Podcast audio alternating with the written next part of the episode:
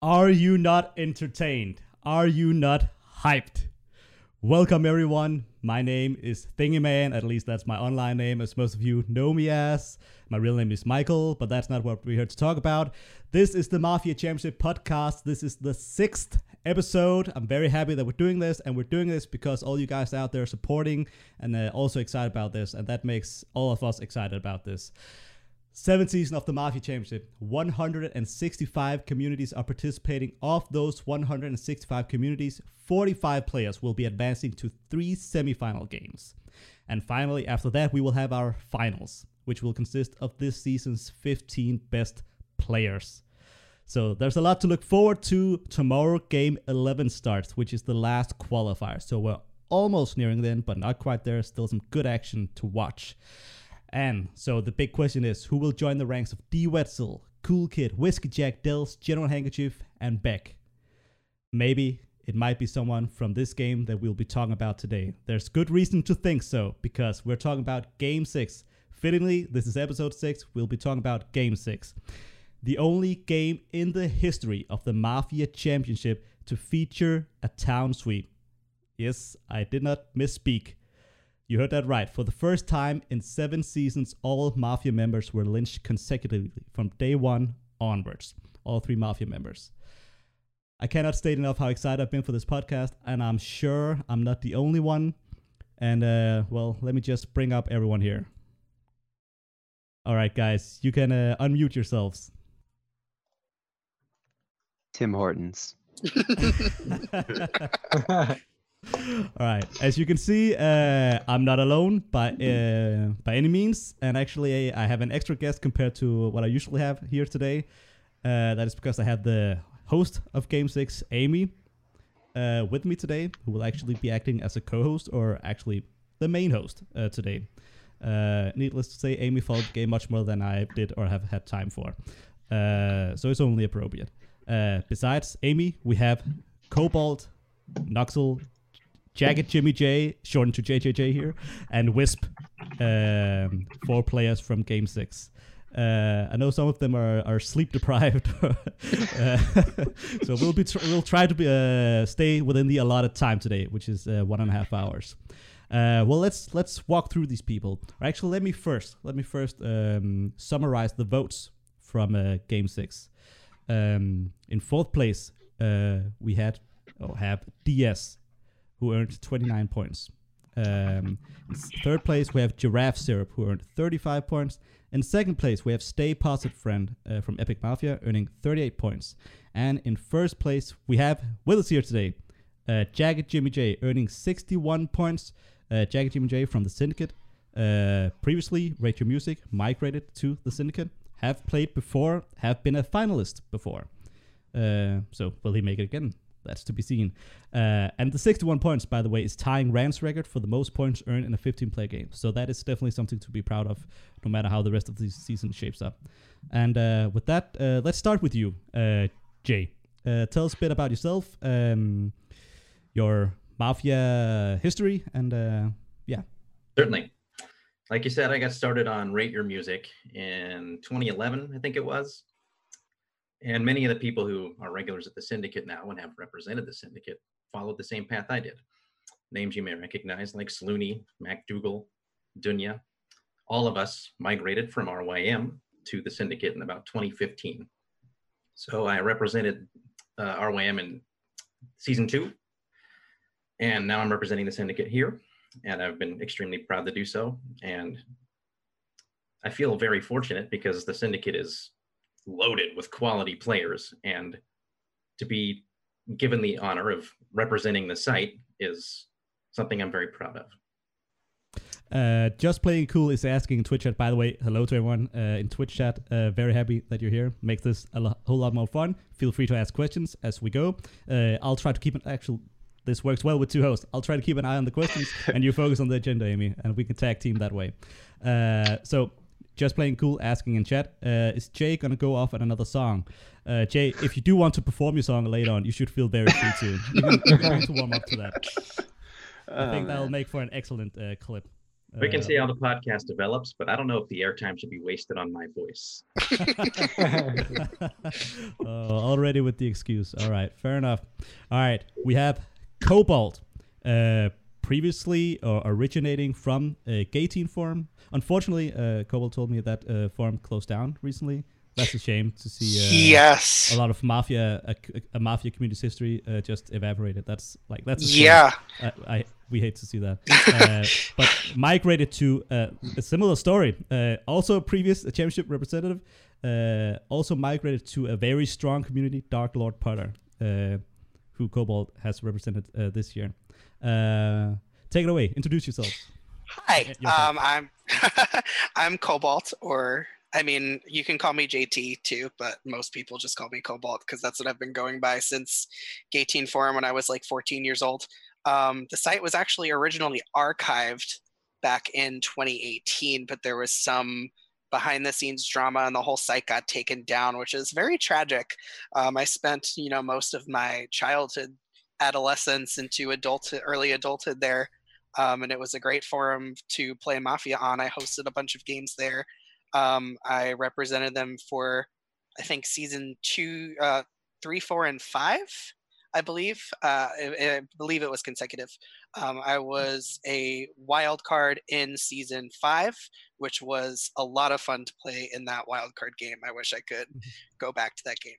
Um, but yeah, I mean, I've sort of found my second home in Dark Lord Potter. I've been playing there for a couple of years on and off, um, and I'm so grateful that they, you know, welcomed me in and that I was able to represent them this year. It's a huge honor. There are so many great players that come from that site. Uh, you know, like Newcomb and Vimes and Fonty and all of my best friends that I spent so many years there with. So it was a real honor to represent them and to be a part of this game in particular, which has made history. So it was uh, a lot of tons of fun this year. For sure. Both uh, Syndicate and Dark Lord Potter and uh, uh, Rate Your Music have great uh, histories in the in the Mafia Championship. Great records. Um, Nuxel from Smogon. Uh, welcome to the podcast, and uh, I'm very happy you decided to play in the championship. I do believe, and you can mistake me if uh, if I'm wrong, because I look at a lot of sites, and I do believe you had some hesitation uh, a bit about playing, uh, but at least I'm very happy that you did decide to play. Yeah, so hi, I'm Nuxel. I'm from Smogon.com where we embarrass ourselves two years in a row because our first guy in season six, Dustfall, got uh, mislynched the wrong person in LyLo, I think. And then I got sent this year. And um, so basically, uh, so I guess I guess we can touch about that. So I started playing for Mafia in 2018. Uh, I randomly joined a Smogon game and I thought it was gonna be really fun. Um, I rolled town uh, we won in a close game at LyLo, and I was like, yes, I love Mafia. Let's play some more. Uh, the more I played, the more I was like, hmm, I don't like rolling scum as much as I think I do. Uh, and so basically, um, basically Smogon's been my home site, and they sent me here as a rep because there was a poll, and then I decided to in, um, and then people, and then I just like got voted in, and that's why I was at the champs. Um, but as you can see, I got absolutely obliterated this week. So maybe they should send somebody else next year. That's Uh, someone is uh, uh, typing very loudly on the keyboard, by the way. I'm not sure who that is. Uh, yeah, no, I, I believe the hesitation wasn't necessarily about playing, but uh, maybe hoping not to ramp uh, scum, uh, if I'm not mistaken. Um, Wisp, the final man up. Uh, please introduce yourselves. How's it going, guys? Um, my name is Wisp. Also, I don't mind if people call me Kyle. Um, I've been playing Form Mafia since 2017. I was introduced to it by my brother, who most people know by Shinichi. Um, uh, we, my original site was MyAnimeList, our forum that we had a club on that forum, which is where we started. And then once OC OC Orb joined from MTGS, uh, sometime later last year, we decided to make our own site because we wanted to have better Mafia integration because we didn't really have anything because ISOing was impossible. And now we have our own Mafia site. Um, uh, I played last year in champs. I was the the sub for Liars Club. Um, we I didn't didn't actually expect to play since my run. I was the sub to Lady Delta, which he's an amazing player. But I ended up getting subbed into a random game where I was completely terrible up, until LyLo, which I eventually found a team. Then I died, and then they proceeded to mislynch the person I told them not to lynch. Um, I, I don't really play an MU as much anymore. Usually I only come back to MU for events. I played in the Hydra event last year where the same thing. I got to LyLo. It was pretty terrible. The wolves were busting each other, so it was very confusing to read the votes. And I got into LyLo and I lynched the wrong person. And Varanus doesn't let me live that down since he messages me every week telling me about that game.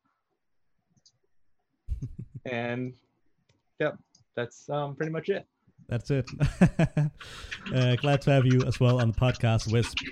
Oh, and uh, speaking about Smogon, uh, there's still a lot of there's a loud typing from someone. I Um, I don't hear it right now. no, right now it's not there. Uh, I see Psy Dollar uh, in the chat from Psy, uh, Psy Fanatic. Good to see you. Uh, good to see everyone in the chat. Uh, all right, last up, we have uh, the host of Game Six, uh, which is Amy. What's up? Hello, yes, hi. Uh, Ampharos on Mafia Universe, for those of you who don't know. Um, I actually am originally from Nuxel's home site, Smogon. Uh, started playing there around 2011. Uh, played mostly games that are not really Mafia at all. A lot of out of thread communication, a lot of fuckery involving different sized teams and stuff like that. Um, it wasn't until 2016 when I found out about Mafia Universe that I really started playing like real forum Mafia. And uh, ever since then, I've been kind of using MU as my anchor and sort of just like wandering around, playing on different sites, trying out different games in different places. Uh, I rep Serenes Forest, which is a Fire Emblem website in the uh, championships back in 2018, season five.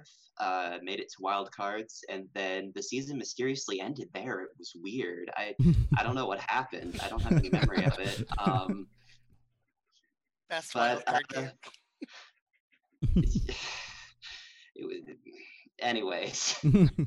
uh, and uh, yeah, MU's sort of become like my new adopted home community. I'm here more than I am anywhere else, but really, I just sort of enjoy Mafia communities in general at this point. Um, and hosting Game Six was a blast. I love hosting champs games, so happy to be able to be here and talk about it. Awesome. Amy, my fellow red, my fellow admin, the the heir to my throne. Should I ever, should ever something happen to me? Yeah, Mysteriously, mysteriously. yeah, better not tell my address to anyone. All right. Uh, so, like, well, like I said earlier, actually, uh, Amy or Ampharos is the host of this podcast, and I know Amy's prepared an agenda, so I'll let you get to it. Yeah, so I have an agenda that would you could charitably call inspired by some of Thingy's old agendas. so um, we'll dive right into it. Uh, I think the first thing we're going to talk about is we're just going to briefly touch on like voting philosophy because I think the voting is still what's most fresh in everyone's minds, and I just want to like briefly go around and ask people like just, just sort of i'm not asking anyone to reveal their votes obviously you can if you want but i just sort of want to generally touch on like what sort of things you look for when you're deciding who to vote through in post game and uh i guess whoever wants to talk if anybody's got something in mind Sure. I think that our game was very unique beyond just being the only sweep, whatever, in the character of the players that took part in it and the attitudes that they conveyed and the camaraderie that we enjoyed. And I think that went well beyond simply being nice to each other and it was beneficial to the town. And that played into the way that I voted. I feel that teamwork was the single most important thing that drove the game towards its inevitable conclusion. And with that in mind, when I placed my votes, I had that high on the priority list. not only who played as a team, but who facilitated teamwork, who made their teammates better. And that's not it. As uh, I mean, we had so many good players across the board. Uh, honestly, the way the votes shook out, I don't think reflected the game. Um, you can shuffle anybody in that top four, and it's still deserved um, to, into any position in any order. We had amazing power role play. I took that into account. Um, I even tried to, to the best of my ability, extrapolate how I felt somebody's approach might translate to the opposite alignment. I, of course, there are limitations to how we can do that, but you make your best effort. Right. Yeah. Of course. Uh, speaking of opposite alignment, I actually do want to specifically hear from Nuxel on this question. I think because Nuxel's, you know, got a unique perspective on the matter, being on the, uh, you know, receiving end of the um... of the beating. yes, I did do that. Um, so, uh, so we just want to talk about votes. So, m- the way I voted, um, I thought there were going to be three immediate players who were going to move on, and those were um, I thought the votes would actually fall like JJJ first. I thought it was going to be DS second, and I thought it was going to be SPF third. Um, and that's not how I voted, but that's how I thought everything else was going to go. Um, and I I didn't know for the fourth. Uh, my, my personal fourth was Fatmo, uh, just because I thought he did a really good job of like I thought he was like uniquely like very good at like getting town red and just like had a sense of like he had a, he had a really good like cohesion. I thought that really helped bring like town together and like unify them. Um, but I was like scared of like a lot of people this game because um, one I rolled Wolf on the alignment that I think is like a thousand times worse than my town game, and um, and then it's like well, I guess I'll just be caught. Like that's fun. Um, but like, um, no, I, I thought, I thought, I thought, um, a lot of people did a really good job of making cases, uh, and I kind of based it basically on like what I felt was an excellent like day one. Um, I thought JJJ did a lot of really good work on day one. Uh, I thought, I thought SPF and DS2 did did a lot of good work, and that sort of like momentum helped set the ball rolling for the rest of like the POE. Um, because you know, you know, Mello doesn't get lynched, maybe something else like goes a little bit differently, but he did, and and yeah, and that just kind of like led up into the end of the game. Would you um, say uh, that you uh, that your votes were ranking one to three or one to four of who you feared the most, or was it more nuanced than that for you? Uh, it was. It was not like it was not like more I fear the most, but I felt like who would be a really good um, who I thought had a really good opening and also who I felt would do an ex like kind of an excellent job if they moved on in mm. regard to like either alignment. But I thought there was like a clear like top three of yeah. people who I felt that I felt was very unlucky to roll town to not roll town with. Um because yeah. I thought they played like excellently. Um not to say that, you know, the entire town didn't play excellently. I just thought they were kind of on a slightly higher pedestal hmm. for me. Right. Uh, Wisp Cobalt, if you've got anything to add, feel free to jump in here. I didn't want to spend too much time on this particular point since everybody's itching to talk about the game itself. no, I mean, I think they did a pretty good job of like. Am I okay? Yes, sorry.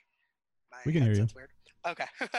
um, no, I think they did a pretty good job of summing it up. I mean, for me, I'll and I'll talk about this a little bit later when it comes to a more appropriate time to talk about it. But I did a lot of playing around people this game, um, and I based my votes based on who I was most comfortable playing around because of their approach, and that was something that I think contributed to the unified village was having outspoken people who you who projected really great tone and effort, and that's something that people were able to rally around. Players like me who maybe didn't have as much of a direct presence or impact sort of were able to take initiative from those players, and that's what I base my votes on. So I have a question regarding to this because I think this is a very interesting point you bring up, actually, Cobalt, uh, regarding the dyna- dynamics of a game and forming a town core and which kind of players you need and which which roles they have to pl- take in the game or play in the game to feed off each other in a good way for town. Uh, because I can see it in myself, so I don't think it's a negative at all for someone to be more passive than the uh, ag- like aggressive town leader, the one doing all the pushing and such. Uh, like I've taken both uh, roles uh, in my games as town, so I think they both have their benefits. Basically, I think uh, for a town to work well, you don't need uh, ten leaders, uh, each trying to lead their own way. You need uh, you need followers as well. And I don't like the word follower, but but you all get the gist of what I'm saying. Like you need people who are willing to listen to a good case and admit, yeah, that's a good case. Or maybe I don't agree with all of it, but uh, I think this is a good thing to push. And uh, I'm trying to play to my win condition, and that's the one thing you should do in a mafia game. That's Uh, exactly the kind of play style I found myself falling into this game. Because I'm I Sorry, sorry. go go ahead. No, no, no, no. You finish. no, it's okay. Um, I that's that's exactly the kind of play style I felt myself falling into this game, and I think I'll talk about that a little bit later because I think there's a another opportunity in the agenda to touch on playstyle in general. Yeah, I just want, but I want to add one thing to this because I can imagine, and this, uh, like, I didn't even closely read this game, so I can't even. I'm not involved with jury. I should say to everyone, and I, I couldn't even give recommendations to the jury if I wanted to, uh, because I haven't read the game. So my opinions are just generally, these are general opinions. Um, that is an interesting thing, and I could expect uh, a jury to more so value the the louder voices because they're they're, more flashy. Like those are what you notice, and you see them getting results, and you maybe don't notice the other players as much. But uh, the question becomes, and I'm not sure what the answer is. It's because it's a good question, and uh, if you put a lot of leaders into the wildcards, can they work well together? Uh, previous history will say that uh, at least the wildcards uh, generally town have done very well in those games. But it is an interesting uh, thing to ponder, uh, and I guess the thing to look for is uh, whether players are generally just able to collaborate and work well with others. Uh, and if, if someone has that both those abilities in them, the ability to lead and the ability to follow when others are are making good points, I think that's uh, makes a good town player. Yeah, I- I think it's all about adapting. Like, um, you don't all need to be the leader. Like personally, like I play to what needs to be played. If someone else is being a good voice, then usually I'll just spend most of my time making sure that their cases make sense, so that we're not accidentally mislynching town. Yeah. Wisp is slowly leaning out of frame. Bunny Boy Blue says in chat, "We're losing you."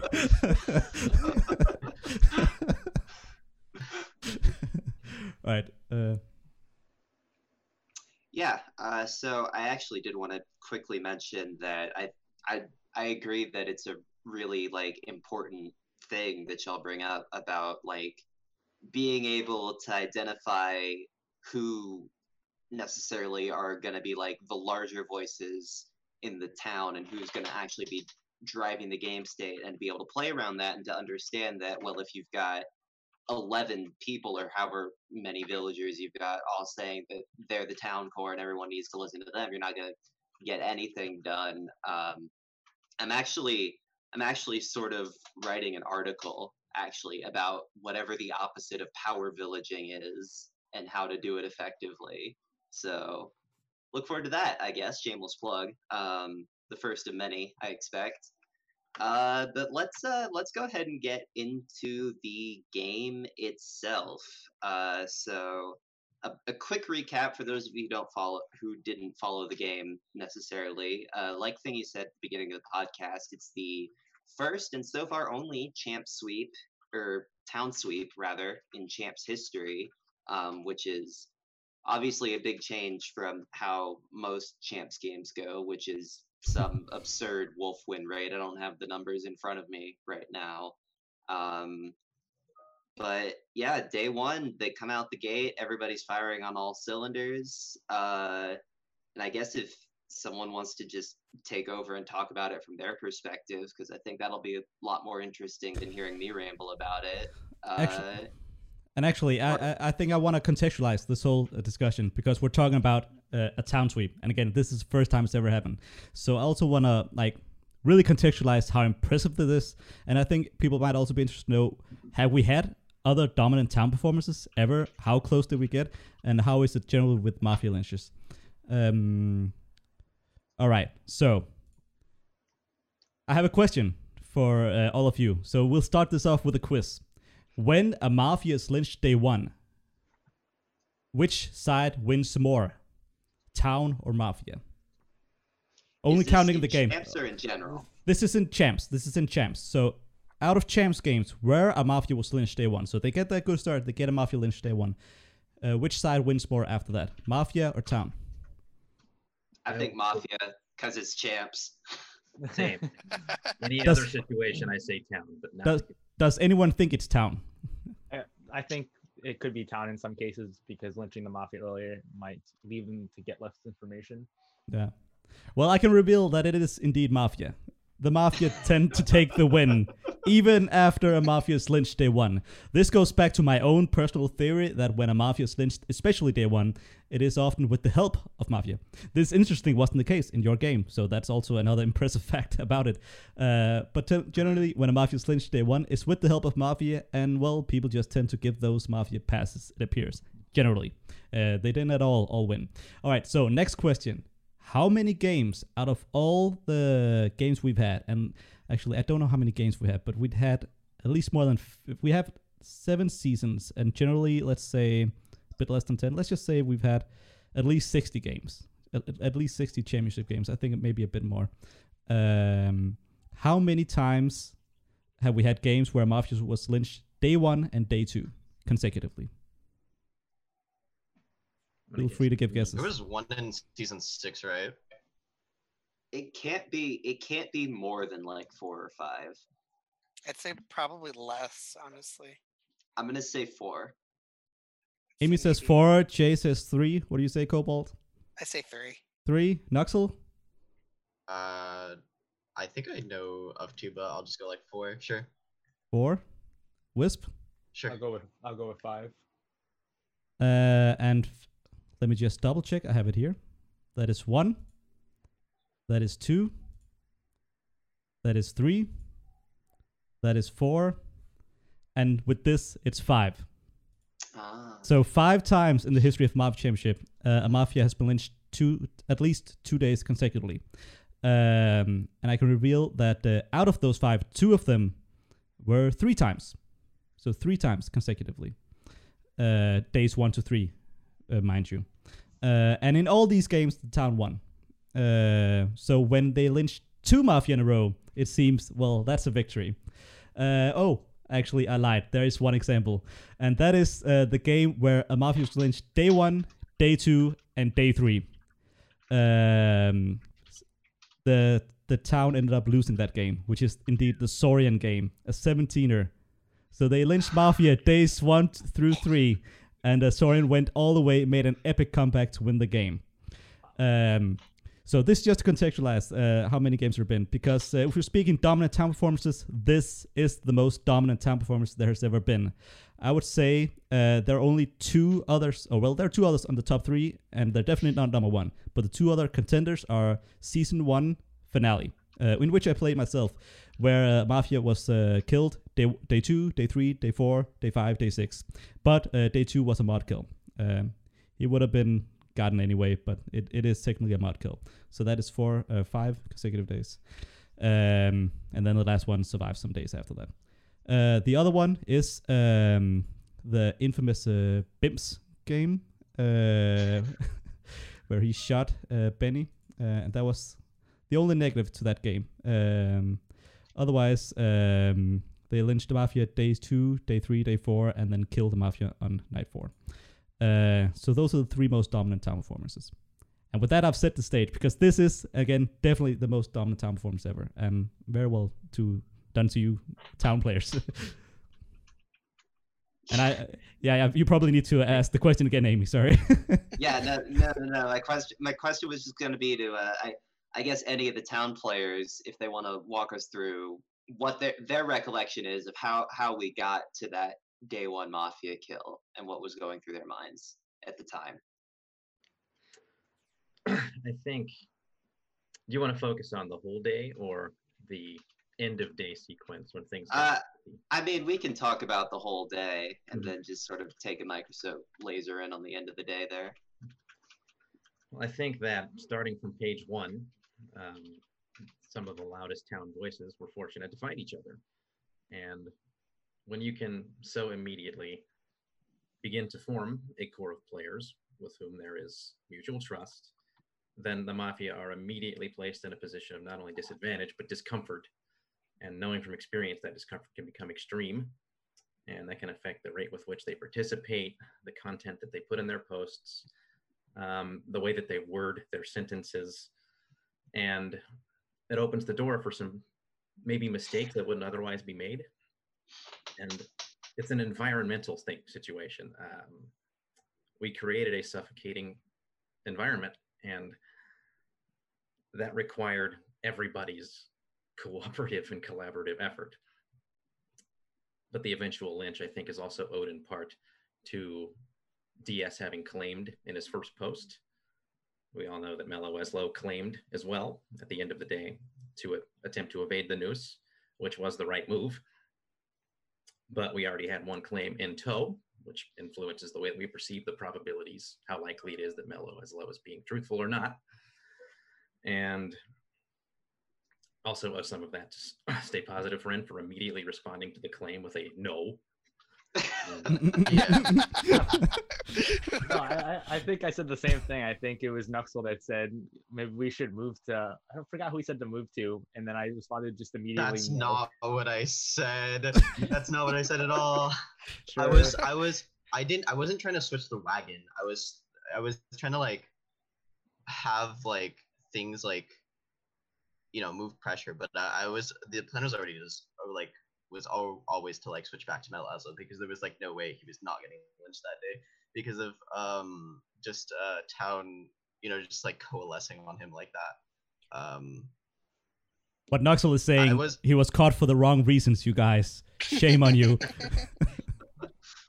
I, I think. well that i a don't know I, I it was probably like bad in retrospect like um I, I i think i'm a very easy read so i think if i do get scumread it is probably accurate um but um no that wasn't that, that wasn't what i was trying to go, go for at all but everyone kind of just like did that and i was like well i guess i fucked up by existing so no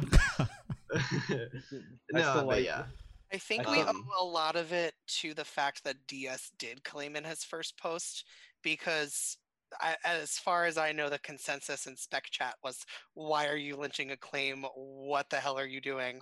Um, That was exactly the spec chat consensus Right. that was there. Right. Yeah. So I think the fact that DS did claim in his first post and already put a power role on the table, Town was less scared of saying, no, I don't believe that claim.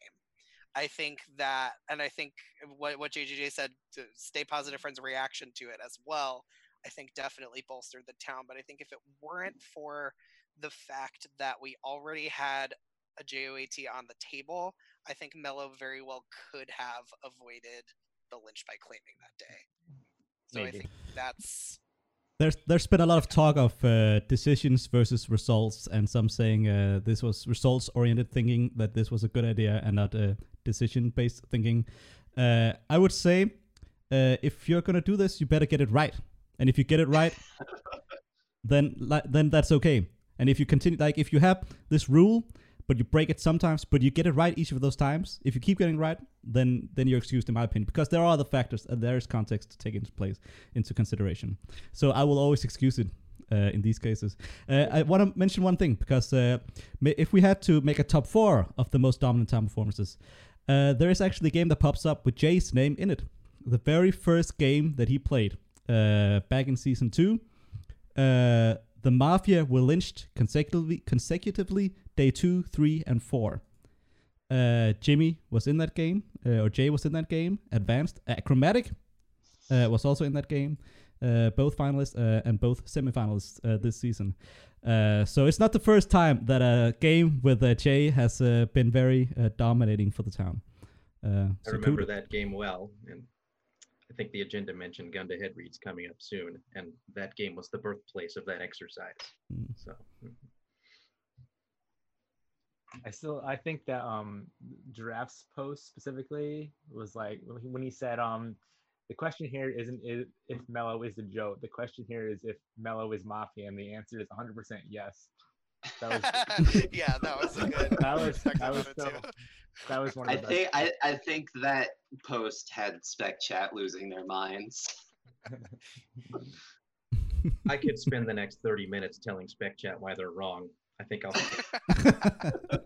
I mean, I think I think Spec Chat often spends hours at a time telling itself that it's wrong. So I don't Spec- necessarily think that you're alone there.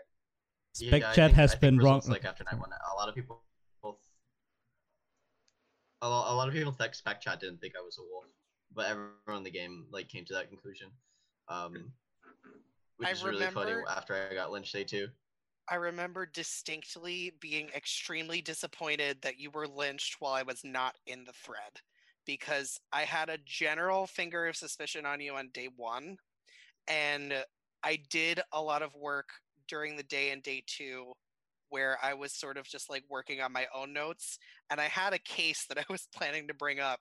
And I get to the thread after I got out of work because I was working the whole day and you were already lynched. So I was just like, oh, cool. So I don't get any credit for that.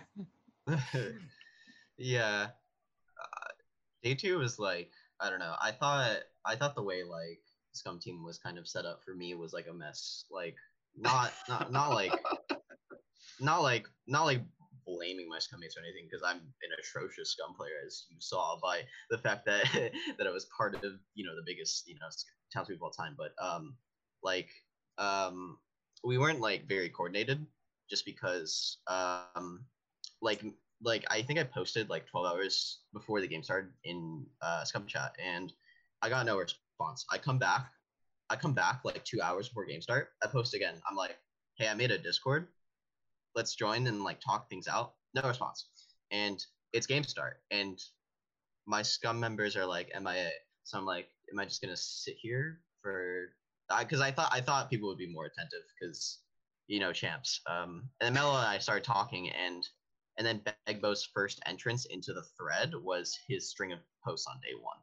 So I was like, I was, and then he saw Scum Chat, I think like 20 minutes after, and then started playing through there. But I, I f- it was, it was definitely like, um, like not the environment I want to set up for myself. But I didn't think, but I didn't know how to, you know, fight a, you know, tsunami basically of Tsunami. you know, coordinated coordinated town players.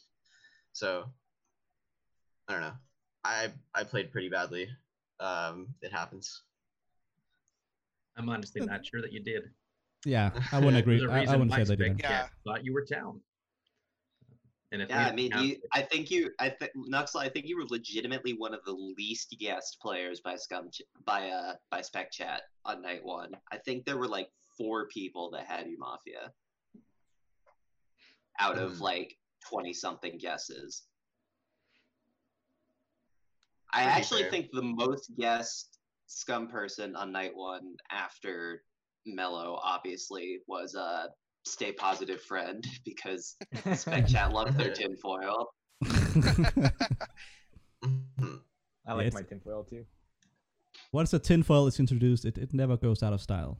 Seems to be the general theme. Uh, well, I, I have a question here for everyone because this is relating to like the sweep. Uh, and this question is from Sai and goes to everyone. Were you confident of the hammer on uh, Begbo day three? I was not. I Um. I, I will say that like flat out. I thought that was the most low hanging fruit to ever be low hanging fruit. Mhm. Um, and it just got to the point where I looked at the thread and I was like, okay, well, we might as well get this over with because otherwise we're just going to waste more and more time. If this person doesn't get lynched today, they're going to be a lynch candidate later on. And it also was an element of trust. I sort of just was like, all right, you know what? I trust these people. I get it. I'm going to just go with the flow. And I said, screw it. And I was very surprised, honestly.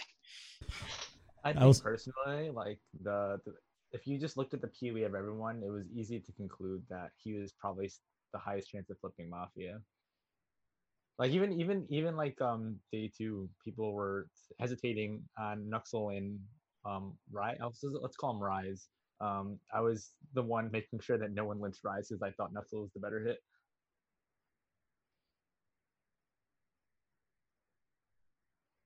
With respect to Begbo, I'd say that when the day started, that was the first place my mind went because of PoE, like Wisp said. But I wouldn't say that I was confident until SPF thoroughly cased the crap out of Begbo and made it clear that that was the best choice. So I attribute that lynch and the success therein more to her than to anyone else.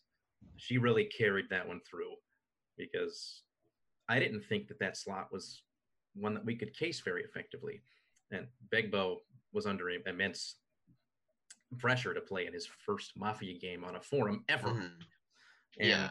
imagine doing that as a mafioso against what we were doing. Mhm. That's, that's unfair. Yeah, literally. Cruel. SPF, and it, it doesn't help that if I if I remember correctly, I think um, one of the jokes I don't remember who it was, but I think cleared. Um, I think I think one of the jokes cleared Riesland, yeah. Yeah, Um, so that sort of knocked out half the POE right there. Yeah, there was a lot of thread focus on Riesland, and I think that that was an extremely wise slot. Like, I think that was a really smart slot to track or clear. Um, Yeah. especially based on the fact that with two scum dead, the Jote actually amplifies its power immensely. because emotion detect is a guilty. It's like especially later on in the game. I think that that I, I I think we had a lot of really good joke play, but I think clearing Riesland was one of the better Yeah. plays for sure. Yeah, 'cause Yeah. I was thinking, I was thinking like, I mean, he could still be a wolf, but like, um, the check itself was probably the best check because it removed him from the POE if we were wrong. So hmm right. And I believe DS also cleared Cyclone Cash at the same time. So yes. put the I think Both you're right. Was yeah. that was that a real clear or was that a fake clear? Because there were so many fake clears, I This- can't remember. Yeah, and I actually, I actually do think we could go out of order a little bit on the agenda here because I had, I had general joke mechanics as like a big item on here because first of all, I wanted to talk about the merits of hard claiming in your very first post, and I also wanted to talk about the merits of all the, uh, all the fake targeting that was going around, especially on like day two. If anybody has any thoughts on either of those points. Um, Sure. I don't have Okay. any idea on the hard claiming. I haven't really thought about it yet, but um, personally, like the the fake the fake claiming, I, I- I think I think no, uh, I think Nuxel didn't respond to it in the best, but I think that that that is one of the easiest things to like fake as a wolf. So I don't really think it holds much merit. At least that's my personal opinion on the fake claiming. I think, with respect to DS's claim immediately when the game began, the eff- efficacy of that move depends upon the ability of the player making the claim to play the wine game and to manipulate the mafia team into falling for the plays that they can make accordingly. And DS did a wonderful job of that. And then by the time Wisp had claimed, it was clear that they had full command over the kill selection. Um, and of course, you can correct me if that's not true, Nuxel. But the interplay between those two was brilliant. And I think that it makes a lot of sense that DS would be effective in faking his tracks or his motion detects, given that he also played the wine game to claim in his first post. those two moves are very um, congruent with each other, and it worked. You would think, based on the setup, that an early claim would be a really big risk because you have you have a town player that's exposed to the mafia of what they are right off the bat. They know where they need to go, but I think what DS did was he actually put Scum at a disadvantage because of the wine game that JJJ is talking about. Because now you have Scum saying, well, now we can't shoot this person because they're going to get protected. And then that leads into a whole bunch of other wine of what if the other Joe doesn't use their protect on the first night because he knows Scum is not going to shoot there. And it just steamrolls and steamrolls. And then we have both Jotes surviving until the end of the game because they really couldn't do anything about it. That's another thing to say, right? Just to have it on a record that they're both surviving and it's sweet. Like, yeah. Mhm. Very dominant. Yeah, I know for a fact the um I know for a fact that the night one kill onto Andre was specifically a Dr. Dodge. Um and I know that uh I, I know that Nuxel's day two was influenced a lot by the Jotes because at one point I remember I think it was DS who claimed a uh, successful track on Begbo, uh, and it was a fake claim, but Begbo really had been the one who carried out the kill. So Nuxel was like Excellent. freaking out, and uh, I think that probably factored in a lot to um, to Nuxel getting killed that day. Was his his reaction to that whole shenanigans? And Nuxel, feel free to step in and correct me if I've misconstrued anything.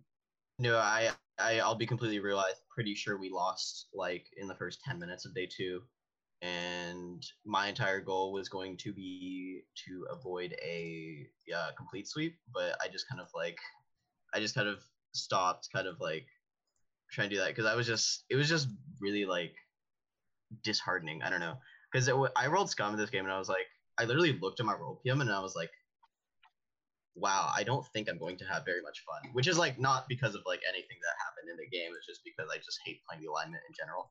But it's like, um, but yeah, going back to actually day two, um, the Andre kill was one. Yeah, it was it was a dodge. In hindsight, I'm pretty sure we should have took that risk onto DS anyway because I think even if because I think if it failed, uh, it wouldn't have changed much about like the game state of the game. And I also want to get, get Andre because it was like, is there a questionable kill? Because I felt like a lot of people would have like killed like Giraffe or something because I'm pretty sure like Mello spewed him down. Um, and I just thought like people would like tinfoil harder. Um, but there was just like I just think I had to put like an extraordinary like amount of effort into day two. Um, and then once I saw like DS like track quote unquote Begbo and like uh Begbo's sort of reaction, and I was just like, I'm pretty sure we're just infinitely in the PoE forever.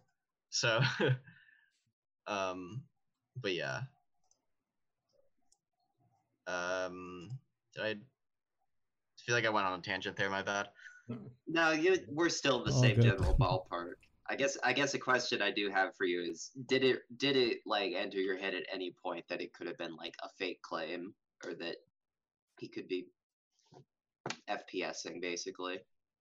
Yeah, I did. I did buy the um the Begbo track, um, but I think even if I like, I I don't think that changed much throughout the general light course of day two though. Mm, trying to think of what else. I guess I I actually this setup was obviously like town-sided because like, um, because like by a fair margin, just also just because like champs in general like wolves tend to win more. Um, but it's also like um I always felt like if a joke claimed, uh, the second joke could claim, like, should probably be claiming the second the same day. Um, just so you get that out of the way, and also because they can, you know, uh, WIFOM.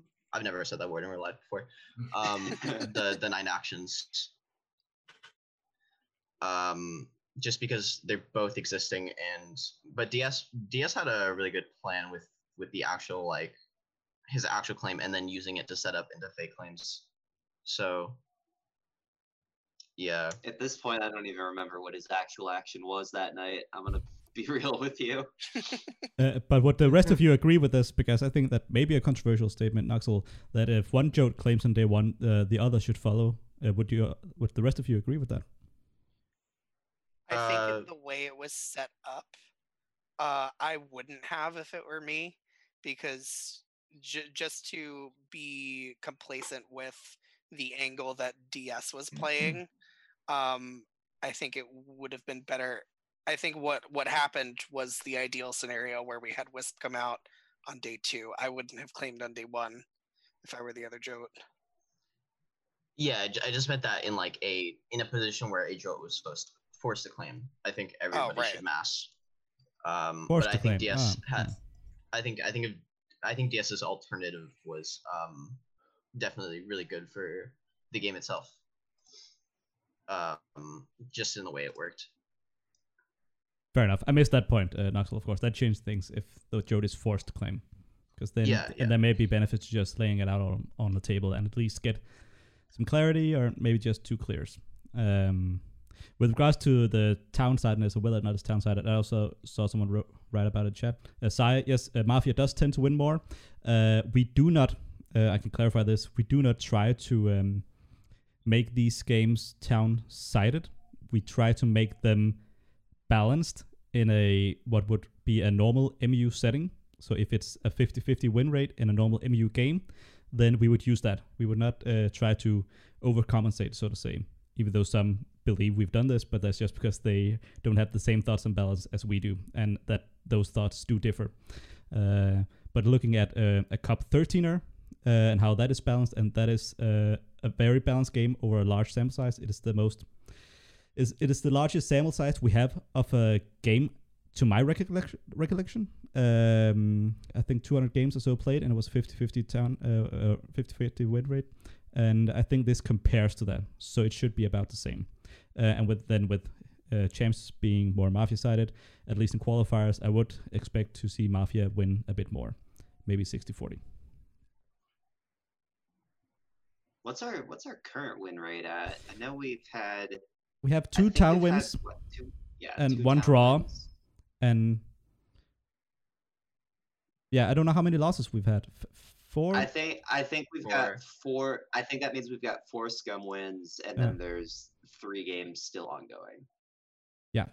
With game eleven starting Monday. and and already uh and actually Mendel uh we have a uh, a, a thread in the um, this season's sub forum and Mendel wrote a very good post there about uh, stats and variance and uh like if town even only wins 3 of these 11 qualifiers it's still within the range of we can't say anything uh I think even with two, if it only ends up being two town wins we st- it's still a bit difficult to say anything with a lot of certainty because there's just variance of play. Like if you flip a coin uh, 11 times, sometimes you just get uh, tails two times. It does happen. So it's hard to predict uh, too much from just the sample size. I mean, for this game specifically, I think it's really sort of impossible to evaluate the uh, balance of the setup given how well town played, just like from an individual standpoint, even completely ignoring power roles. I think. I think if this were like a mountainous game with the same ratios, town probably still wins nine times out of ten just with the way they played. For sure. And like people forget these things. Like they look at a dominant performance and uh, at least here we have the benefit of running this setup more times. Usually when someone hosts a game, especially a role man or sort of large game, it's only run once. And maybe one side dominates and they're like, oh, it was mafia sided. Oh, it was town sided. But no, the fact of the matter is sometimes a side is just going to dominate. I mean, if anything, a good game should have the ability for one side to dominate sometimes. If they are playing well, if they have the best players, and if they're doing the best, they, like if they're doing really well, they should be rewarded for that. That, that should be in the setup. It shouldn't have auto catch up like uh, bal- uh, mechanisms in it. I don't think.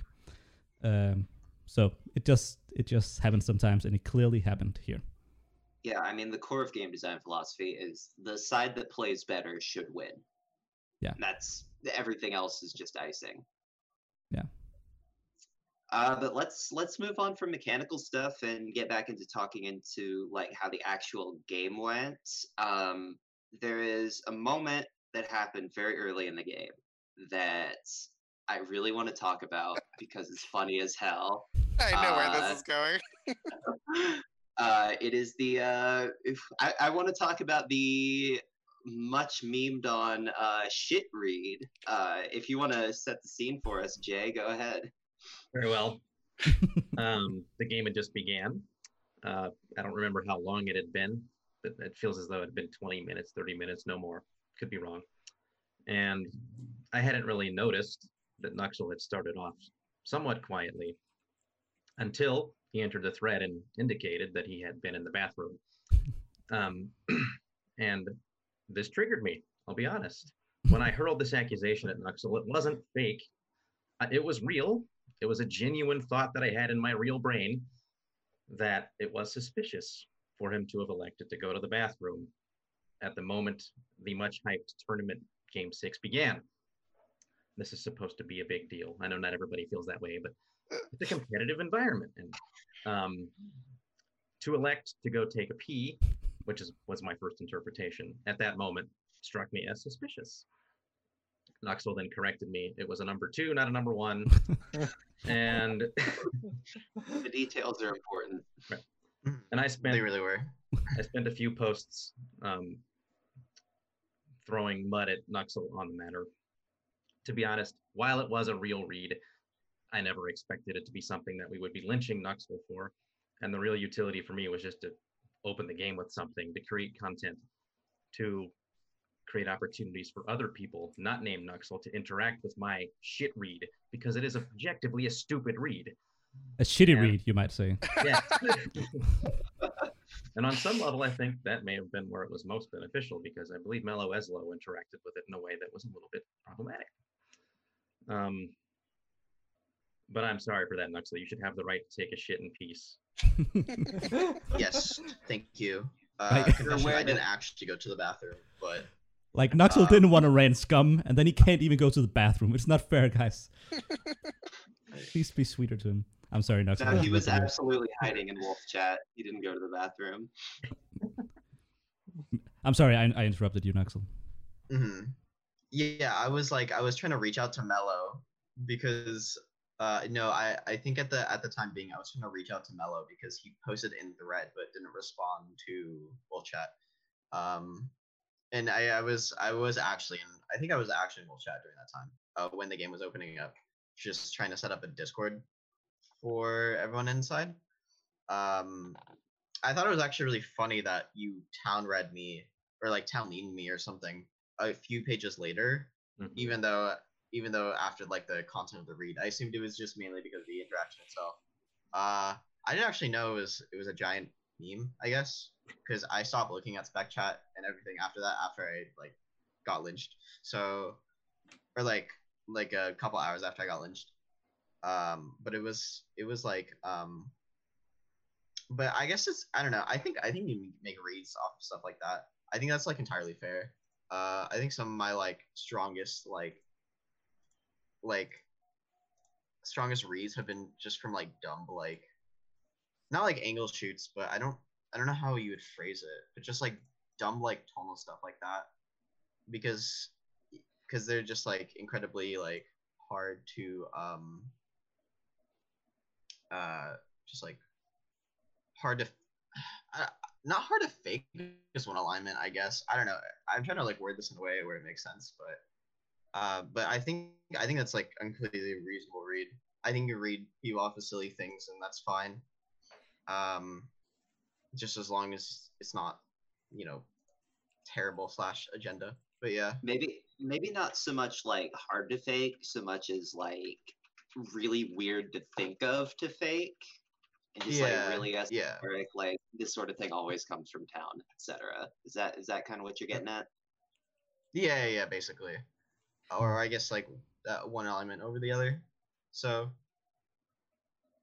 Right, yeah, I get what you're saying. It was really funny though. I was actually just making stuff up like in the first couple pages because I was just so bored. Um, but the first couple pages were interesting. I remember I remember clashing with SPF very early just because she came into the thread and immediately started picking apart my posts. And I'm someone who likes to take early game like at the beginning of the thread. I like to play very loose. I like to joke around. I like I like RVS. I like just messing around. And just the the negative attention so early just irritated me. And uh, we resolved it within a few pages of just like this is obviously just like a play style difference between the two of us. I think that was one of the more introspective moments of the game for both myself and SPF for us both to look at it objectively and just put it aside and move on. Um, but I think early game itself and the first couple pages were definitely full of a lot of interesting reads and moments. I mean, Cobalt, when that happens, you just need to stay positive, friend. exactly. By the way, we have uh, DS the Goat, as he calls himself, in the chat. Uh, DS. DS Darren Sanders, what's up? Um, actually, I have a question. So, um, and it's related to what we were talking about with the the hammer. Uh, getting back to that, um, say you don't lynch, uh, or say Begbo flips town. What happens after that? Who do you lynch? How how does the ga- game change? I was worried about being on the chopping block. Um, and I think it was getting to the point where I was starting to back myself into a corner because from the beginning of the game, I knew that I wasn't going to be able to play the way that I normally play when I'm town because I forgot about the post restriction. I usually just spew myself through sheer volume, and that wasn't going to be an option this game. So I remember looking at it halfway through day one, and then also work was taking up so much time, and I wasn't in the thread as often as I would have liked. And I was sort of on the edge of a bunch of players' reads, and I was like, I think I'm going to have to play a little more reserved this game. And just taking off of what JJJ and SPF and Giraffe were doing, I figured I would be a lot more of a facilitator and just sort of trying to back up the plays that I thought were good. But at some point in the game, I felt like my luck was going to run out because I did wind up playing defense most of the time, especially during like early day two, I believe, if I remember correctly. Um, but I think if Begbo had flipped town, I would have worried about being somewhat near next on the list, or I would have at least had to fight to not be. And I guess I mean the question, of course, um, maybe more interesting for the rest of you then, if you agree with Cobalt's assessment, if he was next in line, or like because what I'm trying to get at with this question was there ever any road that this could go down where you guys didn't win as town? Like uh, let's say that Begbo just escapes the lynch, you get a miss lynch, and then do you maybe reach the point where you start doubting your town core, and does it go off the rails, or do you not see that happening? I think there was one avenue in the hypothetical world that could have broken the game for us, and that would have been if SpecJad had been right about Stay Positive Friend. I was deep in her pocket, and that was going to be extremely difficult for me to escape. Um, thankfully, the read was correct, but had she been Mafia, I think we would have been in a world of hurt. But really, I wouldn't say I would have been uncomfortable had Begbo flipped town. I felt extremely secure in what we had built as a team. And you were very much a part of that, Cobalt. You spent the entire game, literally from the first page, taking crap. And it- to be honest, I think that most towns in most games, champs or otherwise, would be inclined to lynch you day one, or at least try to. And that would be the mistake they make. You would have been the default easy out, especially perhaps after the mellow joke claim. And you deserve a ton of credit for fighting the fight the whole time and refusing to quit. Because we cannot sweep them if the people who are in the PoE, rightly or wrongly, don't fight tooth and nail. And you did. I appreciate that. Mm-hmm. Yeah, I, I just from an outside perspective, I think it felt like to me that even if Begbo had escaped day three, I don't ever see a world where Begbo goes deep in that game, given how quickly the rest of the PoE was getting cleared by the Jotes, given the fact that all the other villagers were just posting themselves clear at a higher level than Begbo was able to. So I think I think it was just a case of Town had Begbo in a box. I don't think he was ever breaking out of the box. Yeah, and I, I want to add on to that. Like, uh, I didn't closely follow the game, but I did follow it enough. And because it was a short game, there wasn't uh, there's less to read because you guys got it over pretty quick. Um, like because I'm always a proponent of never skating by or allowing allowing people to skate by. You you like you sign up to play the game, stay playing the game the whole while. Uh, don't halfway turn it into a game of well, we have this PoE, we have this court, let's just lynch people one after the other, and make a few posts to say, oh, let's just do this. Like don't stop playing the game.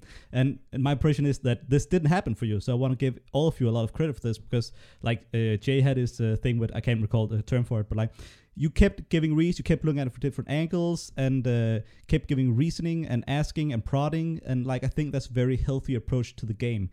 Uh, because what happens, like if Mafia was were to win such a game like this, it would be because they snuck in town core and was allowed to just stay there and just because once you're in town core, uh, the easiest thing to do is if everyone is just in well, if you agree with me, then you're good. Then you can stay in the ca- town core, and it's easy for a mafia to agree with you if they're in the town core because the agreement would be to lynch other people. Like you're not making life difficult for them. Yeah. So as long as you avoid that scenario, you should be good. Uh, I do want to I do want to move on really quickly because we're starting to run a little short on time here. Um, something I wanted to talk about that I thought was really interesting were a couple of these like in thread exercises that uh, Jay introduced with the uh, the gun to head reads and the uh, trust fall, and I I just wanted to ask if you could elaborate a little more on those and like where they came from and why you think they're helpful for town. Sure. The gun to head reads exercise is something like I mentioned earlier in the podcast. I derived from season two, I believe it was game two, the qualifier in that. Uh, some folks have asserted that I came up with them, and I want to make sure it's clarified that I did not. I stole them from a user named BCB in season two. He played with Achromatic and I in the game that Thinky Man mentioned. And I think he came up with it on the spot. I remember him being extremely frustrated that various players were providing reads lists, and those reads lists were filled with null and neutral and I don't know and leaning and words like that. And he complained about it loudly. And that resonated with me a great deal. It had a great deal of influence on me. And he ran the exercise. He threw names into the thread and say, take a stance. Is this town? Is this mafia? Nothing in between is permitted. You have to take a stance. And I saw immense potential in that. And I've been doing it ever since. I admit there have been cases where I've been I've done it as a mafioso just to waste time. Um, but I think it has genuine utility. Uh, one thing I mentioned in the game was that I've noticed, at least when I've employed the uh, exercise on players who haven't seen it before, to my knowledge, that Mafia have the tendency, generally, not always, to name more players town on average than the town players name town. And I think it's self explanatory why they might do so. Uh, you don't want to ruffle feathers when you're forced to take stances that you did not expect to be forced to take. So when you're forced to choose on a player who might be in a swing slot between town and mafia, you might more likely opt for town. Now, in this case, we went the opposite direction. Uh, Nuxel actually was one of the most paranoid people in that exercise. Uh, so again, everything is contextual. The data itself, I think its value is limited to how you perceive it relative to the isolations within which you analyze it. If you just look at the chart that I made on its own and say lynch the player with the most mafia reads, I think that's erroneous and that's faulty. But its usefulness is contextual. There, are definite player differences to take into account. One thing uh, I want to ask you here: Have you? Uh, I don't, and I don't know if this is already part of the strategy or whatever we call it.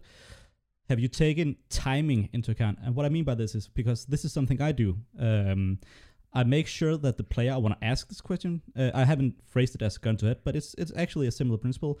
I make sure that the person I want to ask about this is in the thread, ready to answer immediately, because I want their immediate thoughts.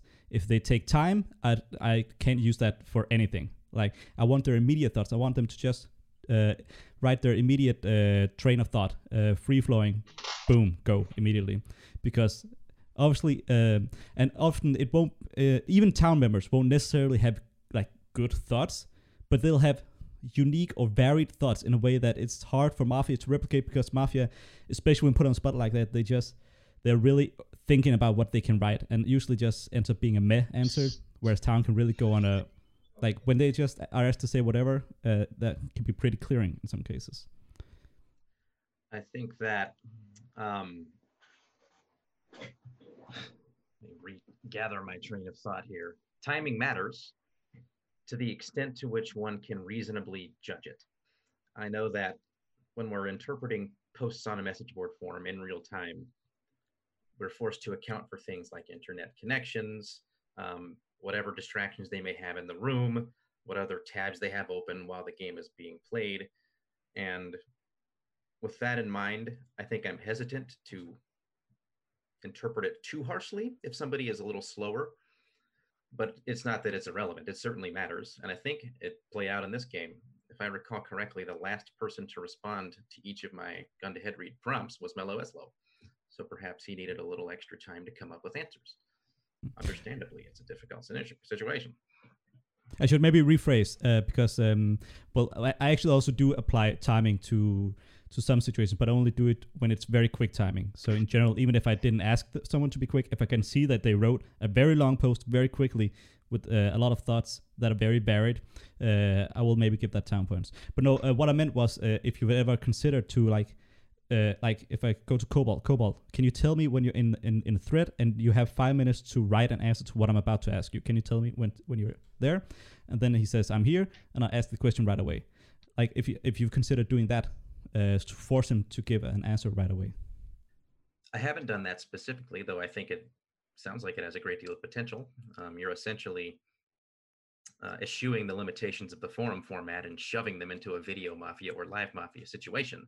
Mm. And if they're not prepared for that, that might give them difficulty. So I think it's a good idea, certainly. Yeah. I honestly wonder if the utility of the gun to head reads, thinking about just thinking about how I'd react to those sorts of things if I was a villager.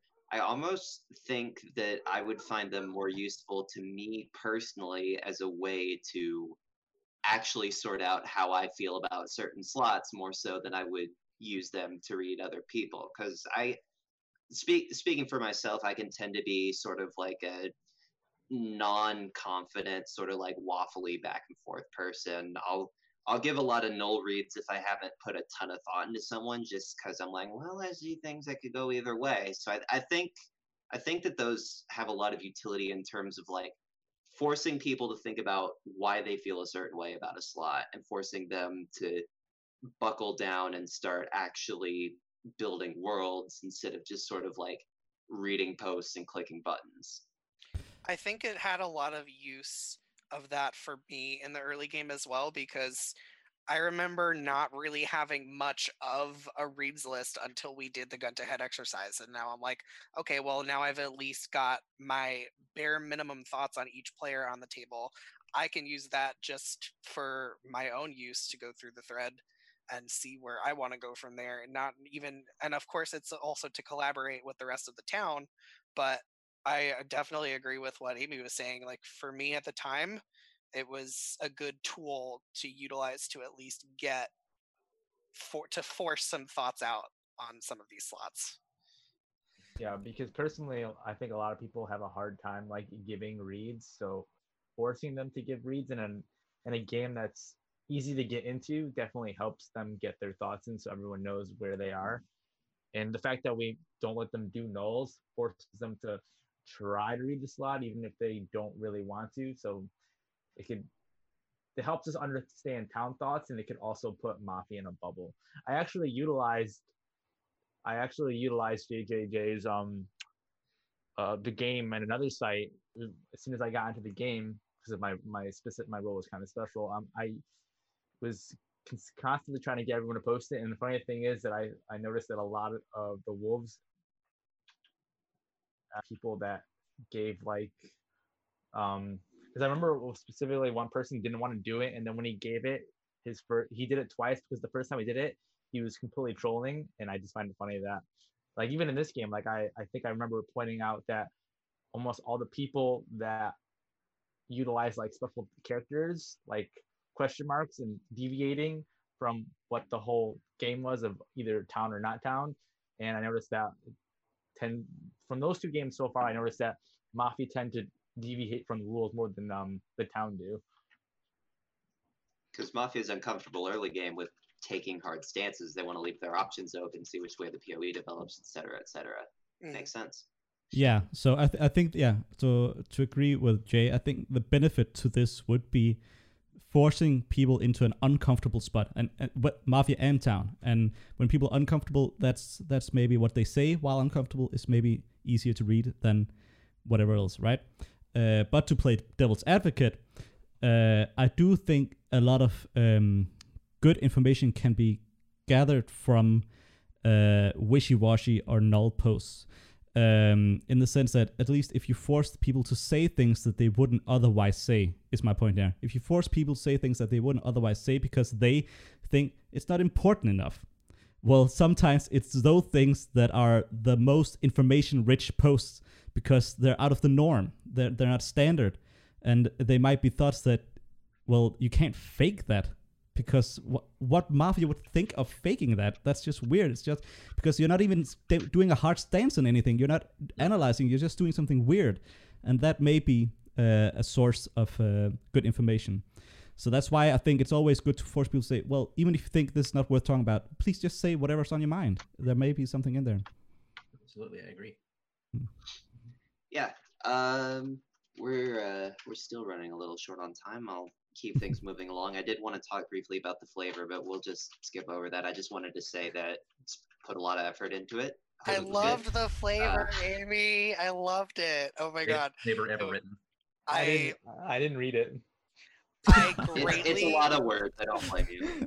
I greatly enjoy flavor that like like I did a lot when when I hosted some games like when like there were some pretty big games that I hosted like when I hosted like Teen Wolf and like Final Fantasy 12 like I did a lot of narrative flavor where like I basically wrote based on the outcome of the phase and I think a lot of flavor writers do that but I really really liked the nature of the flavor in this game where it was completely just disconnected from the game and it was just telling a really like unique and awesome set of stories. I really liked it.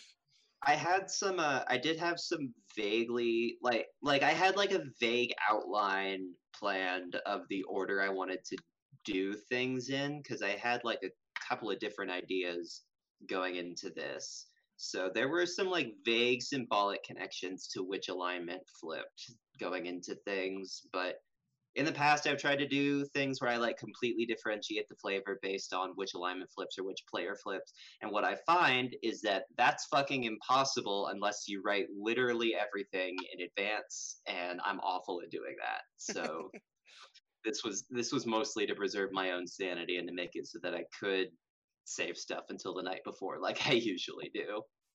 I just want to say, uh, from what I saw, I also love the flavor. And uh, I think a couple of years ago, I hosted what was supposed to be my last uh, MASH Roll Madness game.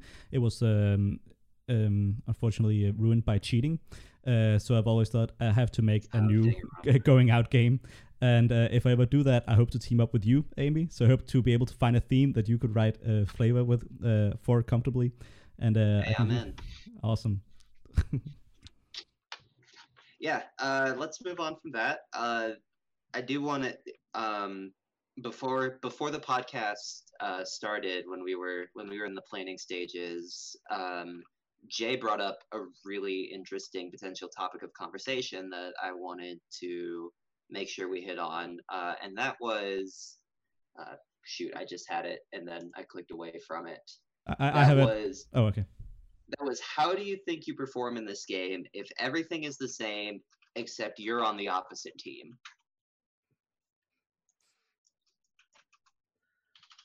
so if you so for the villagers if you're if you're a villager fa- if you're a wolf facing down this absurdly steamrolling village how do you how do you think you approach that? And if you're Nuxel, how do you think you approach being a part of said village and trying to find wolves? I mean, I think with the way that this particular game played out, I think as the opposite alignment, my playstyle actually would have been rather similar, if only because I think the fact that the position that I put myself in, just sort of trying to facilitate and play around a lot of the big voices, I don't think that would have changed if I were a wolf. I think what would have changed was the I think I would have put a little bit more effort into entrenching myself into the more outspoken voices because that's what I do when I'm a wolf. Um, my my game my season five uh, qualifier showed a lot of that when I played with Fable and I forget who else was on the Scum team with us, but I tend to do that a lot when I'm Scum, especially in a high profile game like this. I would have tried to to put myself a little more out there and entrench myself in those voices so that I wouldn't be differentiated from them as much. Whereas as town here, I sort of had the opposite effect where I was sort of had to thrive on sort of the edge of the PoE, and I don't think I would have been as comfortable with doing that if I were a wolf. Anything? Any? Sorry. Go. No worries, no worries. Um, had everything been the same and I had been a mafioso in this game, I would have had struggles, significant struggles. Much of the way that I play demands that I have accurate reads so people can rely on me. And if I am a mafioso, I can't do that, or I'm lynching my own team. And if I'm trying to lynch town, I am not garnering the same trust I otherwise would have. I can't try to occupy the same role of leadership, or at least not with the same effectiveness. And most importantly, I'm trying to generate cases against the towniest town that ever towned. And that sounds horrible. I don't envy the. But well, I'm I'm curious then, Jay, uh, because this is a common problem for top tier players, at least players that have a a, a good uh, town reputation. This is the problem they stumble into when they're a mafia. The high expectations of them, and it, when they don't deliver, they're suspected or at least not listened to. Uh, so I'm curious to how you to hear how you generally deal with that, because the, the fact of the matter is, and this is what and this does happens for good players, and we've seen it in Mafia Championship as well. Good players also have bad reads sometimes. It just happens. So do you so do you still try to be uh, a leader and just lead them the wrong way, or do you take a step back and let the maybe the town uh, devour itself, if that's even a possibility? And maybe it was wouldn't have been in this game. I think, given what people have come to expect of me over the last nine years, if I am not assertively attempting to put myself in a position of leadership, then I am already outed. So I definitely try. Um, and I'm not always successful. It is not easy to do. Um, and it really depends upon the concerted effort of my opponents if I am facing the town. And if they work as hard as the Game 6 town did in this game, then I honestly don't know how I'm going to go about that. I will try. I will fight tooth and nail, and I will never surrender, but it will present me with serious difficulties. And I think it would for anybody who plays remotely like I do, because you're forced to either lynch your own team and rely on credit, which I think is very limited in a game, especially in a game with this power role arrangement, or fabricate cases against players who are not suspicious. So, good luck. I mean, it's definitely difficult, but just to plug uh, my own uh, article, Powerwolfing, I do think it's it's achievable because you lynch a town day one. If you you force that through, you still have all your team members. So it's only a certain percentage of the town you need to get on the wrong track, and they're not all gonna agree on the same mafia target. Even if they all have mafia suspicions, if they're spread out, it may be more difficult for them. So my, it's about getting that momentum going going from early on, I think, and then making the right night kills and it becomes more manageable as you go on. Mhm. I guess another question I have, and it's actually something that uh, DS kind of typed in spec chat at the same time I had the thought, is um, how much do you weigh other people's meta expectations of you in a champs game where you can never be entirely sure if people are actually going to meta dive you or if you're just going to be playing with a bunch of people you've never played with before? Uh, I think I don't know. I actually I actually value meta like really highly because um I think a lot of so like into current Smogon like gameplay um revolves around the sort of like quote unquote top players in the player list having extremely accurate meta reads on each other and then they're able to solve the game based on that. Um so you, I mean sometimes you'll see like um scum win but um uh, I guess I guess the win rate's about 50-50, so never mind. But usually a lot of the town cores are set up by people just knowing each other's meta very well. Uh, so having like um, so the way that I sort of approach a game um, has to deal with a lot of meta, which you didn't see any of this any of this this game because everyone's come. Uh, but um, I actually I actually tried to take some time to read people's games, uh, just because I find if I feel like a good percentage of people have discernible differences between their like town and scum games that I actually think that um uh I actually think personally I would have had like fairly high like meta expectations, but I can understand like site culture and people not having this sort of like thought process. But I guess a follow- follow-up question I have for you is: Did the fact that you're rolling scum, yes, but on a site where you basically never played with anybody else in the game before, and you have no way of knowing if they actually are going to know your meta, did that make it any easier for you? Do you think to play scum because you know you you say you're an easy town read off of meta, but nobody here has meta on you. Uh, well, I mean, I've I've actually played with DS before. I played with Wisp once on a different site, uh, but we were Mafia together. So I actually think that um, I guess that's I guess like you know format the champs. People are branded into different games based on time slot, but I've actually played with a couple people on this player list before. Um, and I'm I don't know if they would have accurate meta reads on me, but they but especially DS. I played with DS multiple times, and he's seen the difference between my like town and scum games uh like fairly like well um and people who played with me know that um like my town and scum games are just so vastly different from each other um so i guess in context of like people not knowing my it, it was a bit easier yeah but i still think i messed up and had a lot of like generic reads on me to be like uh like overtly like scum red for the things i've done in thread or hadn't done, I guess. So I guess you could say it was a little easier, but it still wasn't very easy at all. Right. Yeah, it makes sense. Uh, real quick, since we're at the we're at the very end of time here, I just want to go around and ask everybody uh, what their most memorable or funniest moment of the game was, or post that someone else made, etc., etc.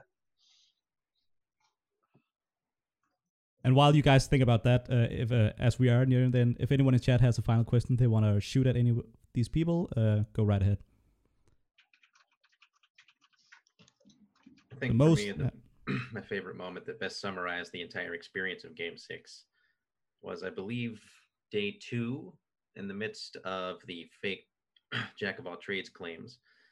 Uh, Carrot simply said, "I want to give everyone in this game a hug."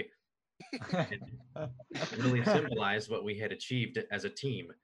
We weren't just playing together effectively; we loved each other as much as people can in a mafia game where they've never met each other before. It was beautiful, and I cherish it. Yeah, this is one of the most friendly games that I played in.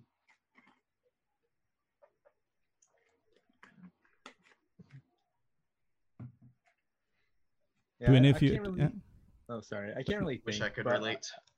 I think that I still think a lot of the the comments towards the end of day one when we were when we were lynching Mello, just like that whole that whole meme that I forgot who made it, but that whole meme in itself is just it just made me it made my day.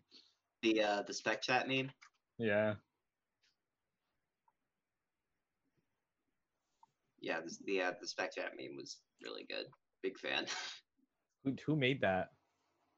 Uh, I want to say, I think I think a couple of people kind of contributed it. I think the one that posted like the final version was uh was Rabbit. Can can you guys, uh, for those who don't know about it, Oh, that was a good Uh, one too. let me let me see if it's pinned. I might Hmm. be able to uh pull it up and drop it in uh Twitch chat if it is. Which Someone it brought it should up. be. And if it's not, then this is an egregious oversight on the part of the mods. SMH. Very Uh, least, the game. why- six- Here it is. Okay, it looks like Litton posted the version that Oh, got. wow. Not not surprising. Um, so I need to copy. I'm not copying. uh, while AB does that, uh, I have a question from a Twitch There chat, and yeah, the link is in the Twitch chat now. Uh, DS asks, uh, "Is the game a sweep without DS in it?" No, no.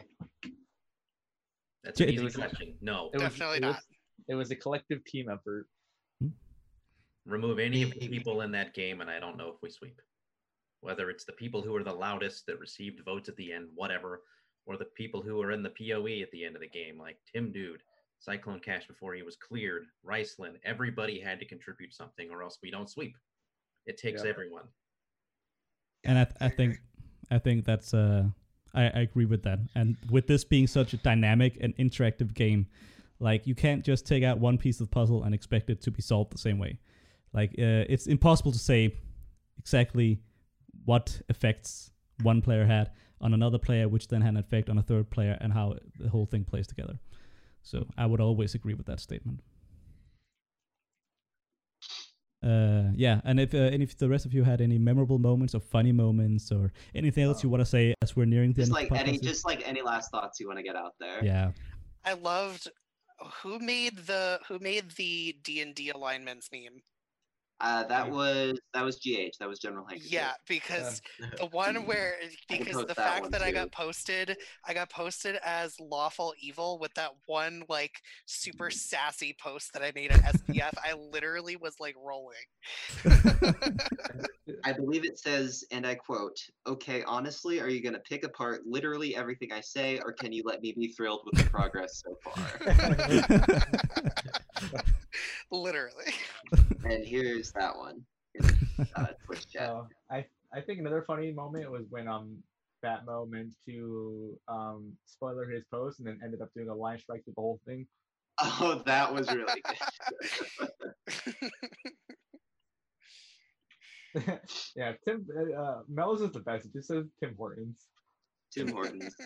Tim Hortons. And then SPF SPF is also good. Spec chat only wishes. I see Element Giraffe in the chat saying, "I love the entire game six to be honest." Is that Giraffe Syrup by any chance? If so, shout out. Good to see I you. think I'm assuming.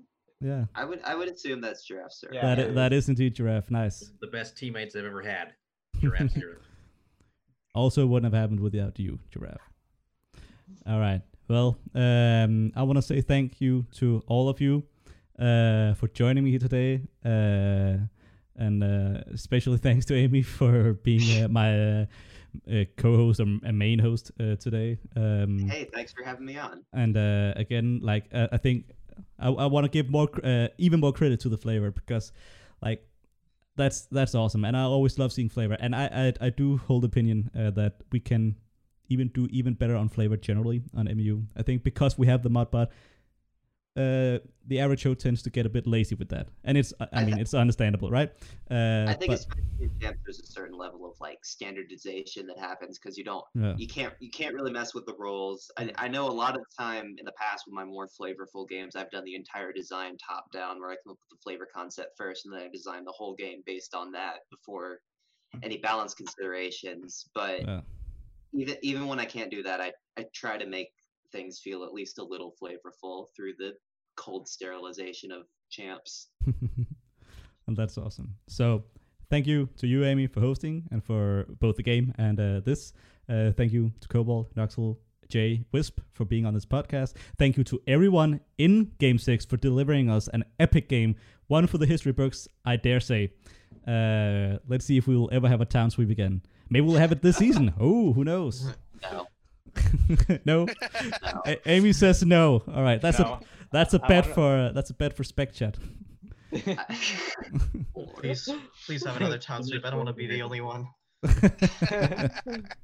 I, ju- I just wanted to say one more time, Ed, th- everyone in the game, town, mafia, like Nuxel, you can't get down on yourself either. I, I thought you played really well. Um, spec, you certainly had spec chat fooled, even if this absurd town wasn't necessarily misled. But I, everyone played super great, and I'm so glad that this is the game I got to host because it was really awesome to watch everything unfold.